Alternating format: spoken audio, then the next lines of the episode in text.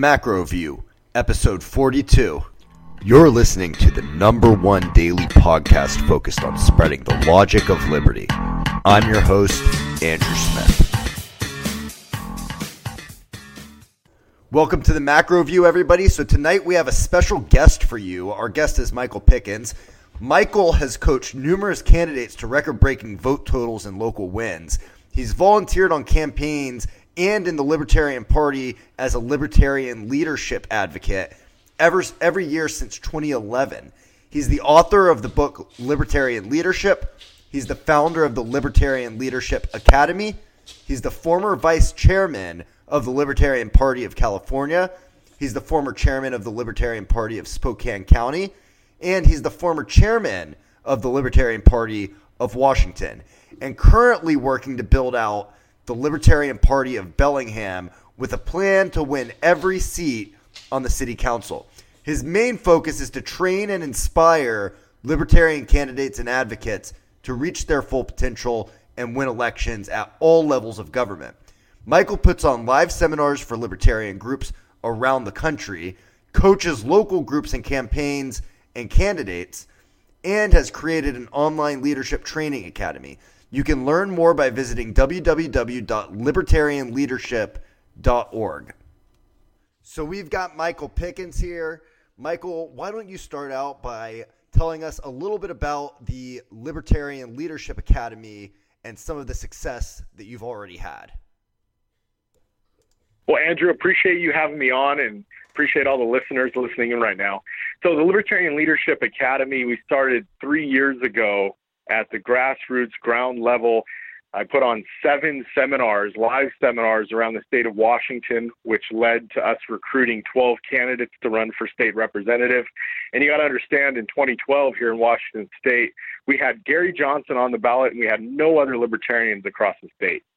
So for us to have 12 candidates in 2014 running for state rep, we actually had more candidates than all other third parties combined uh, at the time. And same thing now in 2015 and 2016. So what we do is we train libertarian candidates and activists to reach their full potential, right? Whatever that may be. Some activists want to run for office, some don't. Some want to be support people. Whatever it is that they want to do, we'd like them to see their full potential, and we'd like to help them reach that. Now, in regards to activists that do want to run for office, what is it that you advise them to do? What's what's the strategy? What is it that what's the most important part of running a campaign and what would you tell people that are looking to run for office as a libertarian what would you advise them to do Awesome. Well, I know we don't have a lot of time. I can go into lots of details about how to do it, but I can recommend one thing. If you do this one thing, I could probably guarantee that you're going to win your election. And that is read the book or listen to the book, How to Win Friends and Influence People. And then follow the rules, follow what they suggest to do, go out and shake a bunch of hands. That's the advice that I gave Don Myers when I was coaching him. Don Myers ran for city council in Moses Lake in 2015. I told him, go out, shake a bunch of hands, shake more hands. The more hands you shake, the more chances you're going to win. And he did win his election. He beat out the incumbent by 16 votes. So, and it was a surprise victory. Wow, 16 vote victory. That's a really, really tight victory. It's a victory nonetheless. So, what are the plans moving forward? Do you do you see more success uh, like you've seen already? Do you, you know, how do you get out there and pitch the libertarian philosophy? I mean, you know, I, I, I would argue, and coming from the state of Washington, I would argue that if it weren't for the corruption of the Democratic National Committee, that uh, you know we would have a socialist president right right now, and, and Bernie Sanders did win an electoral vote from the state of Washington. So, what do you do? What do you do to spread the philosophy of liberty? Okay, so first question was, what do we see as far as the future of the Libertarian Party? So, how would I start there? So, as far as what we're doing and my strategy and what we're sharing with state parties and other candidates and activists, there's a couple of things first thing is to run for office, right? And and continue to run for office. So if anyone works with me, I get them to commit to running for office a minimum of three times. Because the first time anyone runs for office, you're going to be learning a lot. That's the foundation building stage of your campaign. You're recruiting new volunteers, you're starting to build your donor base, right? There is a chance that you can win, but most likely look at it as if I'm just building up my campaign organization, right? You're building up your own personal brand and you're building up the relationships you have in the community, right? So the more relationships you have in the community, the more well known you are, the better your chances of winning, right? The more people's hands you shake. Because this is the underlying uh, principle in running for office. And we can, you can use it in business and sales, and you can use it for votes. Is this people will purchase from your company if they know you, like you, and trust you more than your competition. And it's the same thing with voting. People will vote for you or vote for your candidate as long as they know the candidate, like the candidate, and trust the candidate more than their opponent. So that's a strategy we use with Don Myers and we use in other elections. You have to go out there and get people to know who you are, right? And then once they know who you are, now you got to get them to like you. Once you get them to like you, now you have to get them to trust you more than your opponent. If you do that, you're going to get their vote. And the more people you do that with, the more votes you're going to get. Obviously, the more votes you get, the better chances you're going to win the election, right? So it all ties in together. So you would say that building that trust is step one. That that's is that is that just because that's easier than pitching the philosophy, or why is that? Why is step one building the trust? Yes, it, no, it's much easier to develop trust than it is to get people to buy into a philosophy. The, the whole idea of getting them to buy into philosophy takes time. You know, my first book, the subtitle is uh, Planting the Seeds for a Libertarian Future, right? So you plant a seed. What do you have to do after you plant that seed? You got to water it, right? And you got to keep watering it. And you got to keep watering it. And that's, you know, dropping the ideas of liberty, dropping our solutions to specific issues, right? So people can start understanding it, and once they understand it, they can agree with it. So it takes time to get them to buy into philosophy. Much easier to get them to buy into you or to me, right? Because I shook their hand, I looked at them in the eye, I, you know, was excited to meet them. You know, that right there is so much more valuable than our ideas, unfortunately to say. But once they understand that we care about them, they're going to care about us and what we have to say, and it's going to be much easier to influence them. So it's about letting them get to know you and, and know that you're a good person, know that you care about people. You know, one of the major attacks against the Libertarian Party, mostly by the media and the major parties, is oh, you don't care about poor people. You know, you just want to let poor people starve, whatever it might be. So, step one is really letting them get to know you, letting uh, uh, allowing them to develop trust in you. And then what's next? Do you do you try to find a single common ground issue, or do you go out, you know, all out and pitch the philosophy of liberty? So you just hit it right there. Find common ground on an issue you can agree upon. Once you find common ground, you want to focus on that. So if you're running for office or if you're a volunteer with a candidate running for office and you talk to someone out in the community and you find an issue that you agree upon, then you have to say to that person, hey, we agree on this issue. Help me with my campaign or help my candidate get elected so we can champion this issue, so we can solve it. Police brutality, great, let's solve it. Let's get body cams, let's have more training or whatever it is, right? So, would you say that you know finding that single issue you know knowing knowing your constituency if you're running for office like for example, you know, if I were going to run for office in, here in LA, which which I'm not going to, but if I were going to run for office here in LA, should that be part of the strategy going in? Is is should it be you know knowing my constituency, knowing what they're going to uh, is there any point of talking about free market economics, or should I stick to issues, social issues, that we can all agree on? There's different strategies. So if you're running for office in a higher office, you know, state rep, right, or city council in Los Angeles or Seattle because of the population, that's a big raise. And you're going to need to have some type of foundation uh, built and set up or funding to help you with marketing and advertising and visibility, right? My strategy that I'm talking about right now is more for the local, uh, local city council seats, local school board seats, where you can actually shake the hands of the people that are, you're going to vote, vote for you, and can you can win the election that way. There's a more detailed strategy as far as the larger campaigns and organizing teams. To win a state rep seat, you got to have a team of people. You got to have, you know, leadership skills to be able to motivate them and inspire them to take action. There's just much more preparation with a larger seat than there is with a local city council seat. So I also know that uh, on Facebook we talked a little bit about you know, in a larger city, in a city like LA, instead of just going out and running for a city council seat where it's going to cost so much, you're going to have maybe pitching or trying to start an initiative to redistrict or to increase the number of districts so there's more seats and there's fewer votes that you would need in the future in order to win one of those seats. Yeah, so those people have to do a lot more research and a lot more education as far as building teams. You can win a city council seat in LA. You just have to have a solid team of people to help you win. And that takes a lot more practice, a lot more, you know, education as far as how to how to motivate people. Right? It can't be done, but it going off issues as well is an opportunity to recruit a bunch of people who agree with you on that issue and then turn around and run after you ran the initiative on that issue because you have more support.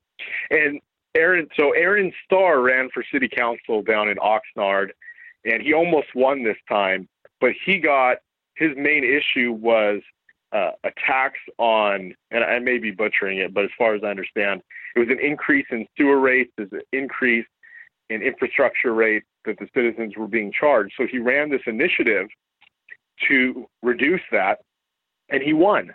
And he won with the initiative, and he almost won with the city council race. Uh, it was like 0.05%. The initiative launched him and who he is because he was able to rally all these people around this one issue, and then he became known as the champion of that issue. And he almost won. It was like 0.05% that he lost by. So I've got just a couple more questions for you before we get going on some of the other topics because I know you're involved with the medical marijuana, or actually, it's the recreational marijuana industry there in Washington State. But just before we get going on some of these other topics, I do want to get to just a couple more questions. Do you fear that if the Libertarian Party starts winning more seats and you continue to have some of the success, do you fear at all that the Libertarian Party may be co opted by one of the major parties? No, no, I don't. it can happen, but I don't fear it. There's not much that I fear. But as far as you know, being co-opted, yeah, it can happen. It definitely can happen, and we're going to do everything we can, and we're going to try to train and teach as many people as possible about the philosophy of liberty and the true issues. So I, I'm not worried too much. So for a libertarian that's thinking of running for office, but that happens to live in a hotbed of Republicans or Democrats for whatever reason it may be, you know, maybe it's because of gerrymandering, whatever. Would you recommend a libertarian run as a Republican or a Democrat if they're in one of those areas and go out and co opt one of the major parties? So I'm not going to recommend that. However, I'm going to give the strategy if someone who's listening to the show wants to do that. If you're going to run as a Republican or a Democrat, you need to pull a Saul Alinsky books called Rules for Radicals, and you need to be a Democrat, be a Republican, talk the talk, right? Because if you're going to run as a Democrat or a Republican, but then talk as if you're a libertarian, you're just going to alienate the other Republicans or Democrats there, and you're not going to get the support you need to win. If you're going to take the plunge and put the R next to your name, just or the D next to your name, just go for it. Be a Democrat, be a Republican, get elected, and then switch. You know, then then start talking about liberty. Once you're elected, they can't take that away from you. Well, actually, they can with a recall vote, but that's probably not going to happen. and then at that point, if anyone does that, if if anyone does that that's listening to this right now, and they get elected here two years from now or four years from now as a Democrat, as a Republican, and want to switch, give me a call. We'll set it up, and uh, we'll make sure you have some support at least. You're definitely going to need it. You're going to be one of the most hated people there. Uh, so, yeah, I mean, I would tend to agree with that. I mean, look, it's you know the the neocons co-opted the conservative movement, far left wing progressives co-opted the liberal movement. I, I mean, it just works. The Republicans are the worst because they'll go up there and they'll tell you they want to reduce taxes and then they get elected and they increase taxes. At least with the Democrats, when they go up there, they say we want to steal more of your money or take more of your money, increase taxes on the rich or increase fees and fines and whatever. They'll just tell you straight up what they're going to do. Oh yeah, to- totally.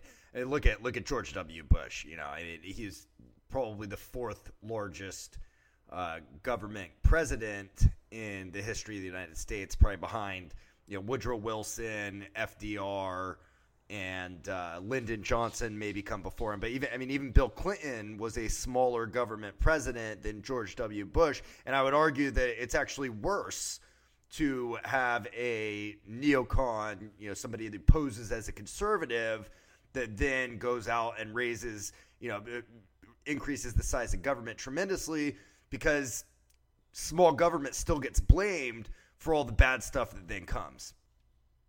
It's like Ronald Reagan, right? All the conservatives tout Ronald Reagan as, you know, the guy that wrangled him, you know, with his uh, Reagan tax cut when really taxes went up. He just shifted. If you're going to do it, but if you're going to do it, get elected.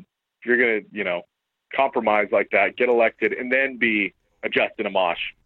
All right. So one last question on the political side of things, and then we're going to get into some other topics. Um, so, if you are going to do something like this, if you're going to try to co-opt the major party, and you know a lot of libertarians don't like to have to uh, be dishonest or, or uh, to have to play politics. So, if you're going to, does it make sense? Can you get elected being a single issue voter and or a single issue uh, uh, candidate? and stick to an issue that you know, whatever the major dominant party in your area, that you know you're going to be able to find common ground on and a lot of common ground on, maybe one of their pet issues. And, you know, is, is it better to do that and then at least bring more people over to the side, even if you don't get elected? If you're going to do that, why not? What if you're if you're going to pull a Saul Alinsky just go for it, hundred percent. Now, I, I, I want to get to because I know that you have some involvement in the legal marijuana business, and that's I mean it's a booming business right now. You know, I'm I'm personally I'm in the investment industry, uh, but I've lived in both Colorado and California, two country two two uh, states throughout the country that have recreationally legalized marijuana now, and yeah. it's a very interesting business it's something that you know I think that there's still a mix of of um, I think that there's still a mix of criminal elements within the legal business that give it a bad name. Like here in California, we actually have some you know robbery issues where dispensaries are being robbed, and everybody kind of cries out, "Oh, see, you know this is really you know this is run by a bunch of criminals." Tell us a little bit about what your experience, because I know that that's not the case but tell us a little bit about your experience in the legal marijuana industry. And is it something that you feel as though throughout the country, I mean, obviously the sentiment's changing. Do you feel as though it's something within our lifetimes we will see prohibition ended at a federal level? Oh, easily. Yeah, we'll definitely see it ended at a federal level, maybe after Trump. So, as far as the legal cannabis industry here in Washington state, it is the most highly regulated industry in and state. Not only that, the highest uh, the highest tax rate as well. There's a 35% excise tax at the retail side. Plus, you have city, county, and state sales tax. There's B&O employment tax, business and occupation tax, and then you've got federal tax as well on top of that. And when you add it all up together, these retail stores are paying about 75% taxation. That's, that's incredible. I mean, I mean, and the and the yeah. prices. I mean, you guys, I mean, you guys have a medical marijuana industry as well, correct? Oh, we did. The state destroyed it, and now they're giving the medical industry to the retail stores. Wow, wow. I mean, that is just. I mean, it's it's. There's it's, a lot of, yeah. It's a, a lot of cronyism, a lot, a lot of regulation. So it's it's not quite not quite the free market that people would expect. No, no, not even close. Yeah, I mean, you can actually go online and you can see all the sales from every store on a day-to-day basis. You can see their margins on what they're purchasing product for and what they're selling product for. It's really bad. Wow. And the government makes that information all public. So now, what about, what about banking? Because I know, coming from the finance industry, I know the anti-money laundering laws are a very big obstacle for uh, for legal marijuana businesses. I know that it's something that has it creates you know it creates opportunity for criminals to get involved in you know robbing and it puts the store owners at a really high risk. I mean, is that do you see yeah. any improvement in that? Yeah, there is some improvement. There's a couple credit unions that are allowing funds to be stored there. However, they're charging premiums. You know, five thousand dollars to open the account and two thousand dollars a month just to have a bank account. That's so those yeah, it's hurting people. The government is stealing money from these companies just because it's the cannabis industry. We did an analysis. If they took the excise tax here on cannabis from 35% and just took it down to 20% where alcohol is at, it would create over 2,000 new jobs at the medium wage in the wow. state. Wow. And, you know, I'm guessing that there's probably a lot of people that need jobs there, uh, or at least will need jobs within the uh, coming year or so as the minimum wage there continues to increase. Because statewide, if I'm not mistaken, was it statewide or was it just the city of Seattle that raised the the uh, minimum wage up to fifteen dollars an hour? Yeah, statewide, I believe it went to eleven seventy five, and then Seattle took it to fifteen but this is what I've been doing. I go around to retail cannabis stores, right? And I, I talk to a lot of bud tenders and purchasing managers, and I talk to them about the excise tax. Because a lot of these people, they're making low wages, right? They're not making minimum right. wage, but they're making twelve, thirteen dollars an hour, right? So there's a low wages, and you know sometimes they'll complain about that, and I let them know the reason why. Like the owner can't pay you any more money. It's the state. The state is taking all your money. If you want to raise we've got to lower the taxes. That's the only way it's going to happen. And so do, you're able to. Do you get good reception from that? I mean, generally people vote with their pocketbooks. Definitely. Well, last election, 2016, I had three uh, retail store owners that donated to one of the candidates that I asked them to donate to. Two of them gave max donations. That's pretty. And these incredible. are people who would not have donated unless I've talked to them and built up the relationship with them and you know got them to join the Libertarian Party as members. Everything we need to succeed is out there. We just have to go find it. So I am a member here in California of the Radical Caucus, which I believe you probably know is the the anarchist branch of the Libertarian Party, and the Radical Caucus tends to be very involved in the party platform process and developing that, but essentially it's they're not very they're they're fairly apolitical. They're not very involved in, in getting out and voting, and uh, t- tend to be very hardline libertarian. Sure. How do you two two parts? Is there a place in the Libertarian Party for the Radical Caucus? And that's question A, and then question B is how do you drive them out to vote while running candidates that can win elections? So I'm friends with a lot of people in the Radical Caucus, and I think I'm a member of the Radical Caucus and the Audacious Caucus and the Pragmatic Caucus. Um, so there's Timothy Perkins. He's running for city council in Oregon, Salem, Oregon. Right? He just came out with taxation is theft, and he actually said it in an interview, and that interview just went viral down there. Um, you can you can campaign as a radical. You can campaign as a moderate or a pragmatic libertarian, like when you go out there and, and when I talk to people, if someone is already on board with a radical issue, I'll agree with them. If they want to take a step in the right direction on an issue, I'll agree with them there. Yeah, let's move towards that. Let's move towards reducing taxes instead of saying let's end all taxes.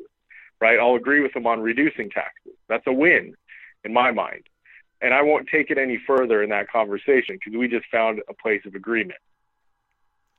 now, do you, do you find that that's the key to driving out votes? Is to find people that uh, you, you mentioned earlier, shake hands, get to know people, get out in your community, get people to trust you. That that's step one, right?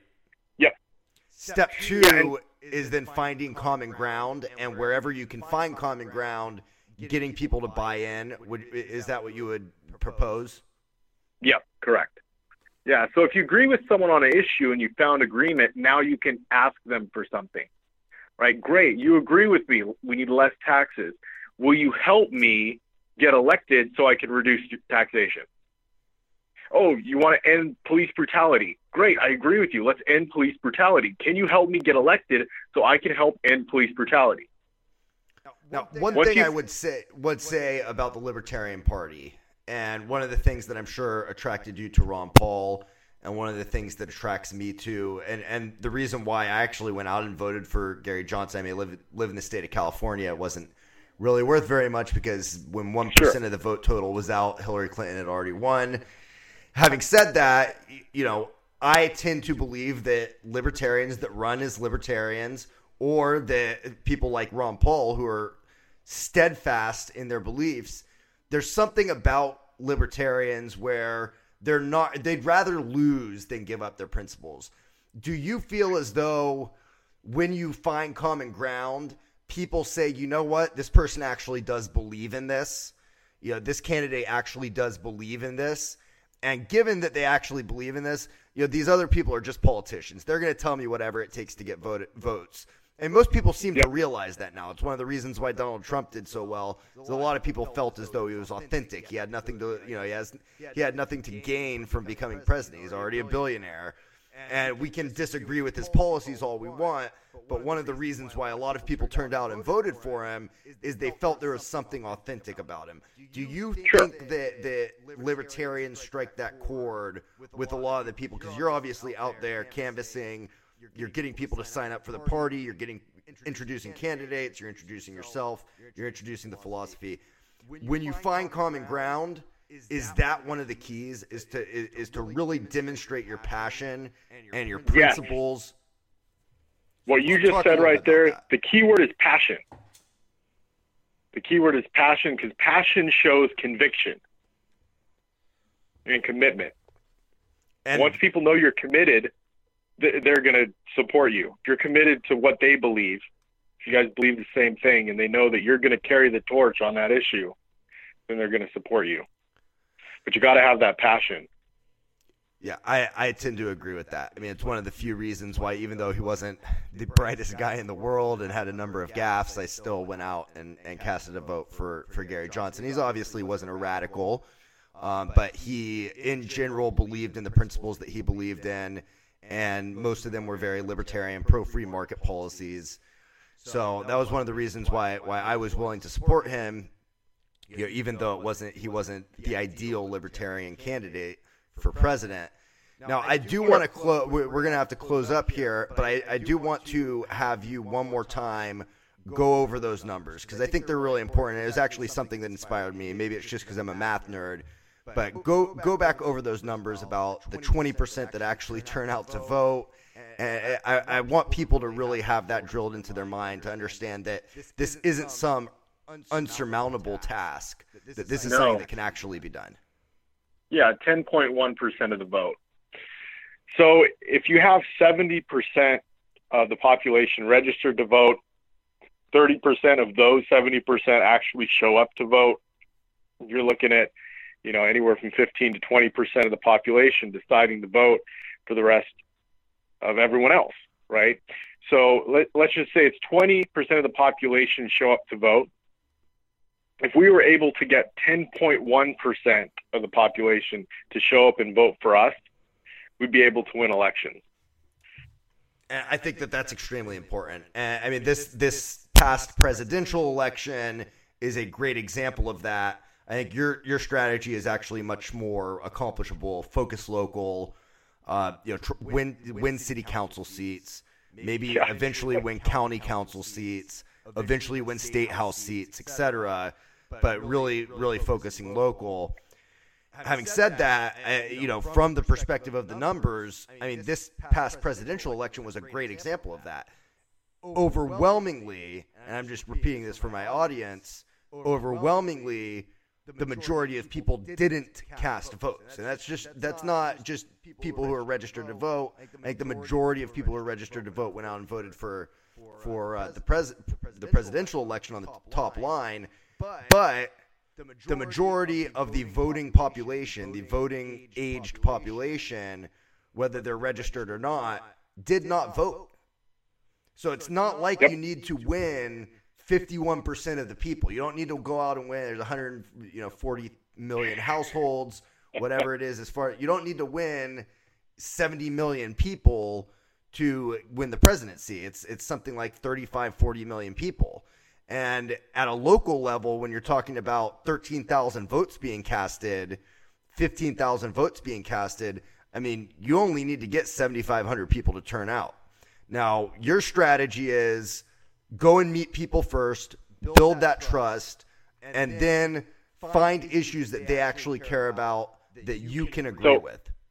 Let me tell you what I'm doing right now. This is a strategy I'm implementing right now. Been to two Chamber of Commerce meetings, been to three local Toastmasters meetings, been to a Business Networking International meeting, been to three Chamber of, or City Council meetings. Right, I'm starting to show myself in the, in the community. I'm starting to introduce myself to people and meet new people right? And when I go back, I'll I'll see those same people again, and I'll shake their hands, and then I start to become familiar to them. They start to become familiar to me, right? And then that's how trust is built over time. So when I run for city council, if I decide to in 2019, I'll have a, a firm base over the next two years of building my relationships in the community and building my uh, profile. And you're going to be able to watch this over the next couple of years. I'll keep going to city council meetings. I already know the topic that I'm going to talk about in two weeks, right? I'm going to keep going to every one of them, and I'm going to keep getting up to that mic and talking about issues that are important to me with passion. And we'll keep gaining supporters every single time. And I, I think it's it's it's absolutely great. So I want to close with this last question: Do you see in your lifetime, in my lifetime, we're both fairly young guys. Do you see a libertarian future? Yes, I do. I see a libertarian president. Actually, that that's the goal. If I hit that, if we're able to help get a libertarian elected president, I will be happy. And that would be, and that would be an, an absolutely phenomenal upset for the powers that be. Um, yes. You know, Michael, I, I really do appreciate you coming on and talking about this. I think it's, it's very inspiring. You know, I, I found some of your strategies to be very you know, comprehensive and, and informative. And, you know, I don't know very many people out there that are having success pitching libertarian ideas. So I, I really do appreciate your time. Keep doing what you're doing. And please keep us updated. I follow you on Facebook. Uh, you know, I know you you use the hashtag Rise of the Libertarians a lot for people that don't follow you. You know, you can check that out. And please do not forget if you're out there, if you're a libertarian, if you you have political aspirations, if you're thinking of running, go and check out www.libertarianleadership.org. Michael has already been successful in getting libertarian candidates elected at the local level, and it's just going to get better and better please, please, please come back and visit us again. I definitely will uh, will be in touch with you, and and we'll have to have you on the macro view again. Thanks so much, Michael. Andrew, thank you so much for having me. You have a great one. Absolutely. Take care. Uh, bye bye. All right, everybody. That was Michael Pickens. Michael is a libertarian leadership expert. He has helped people to get elected. You just heard his story. You heard the future of the Libertarian Party.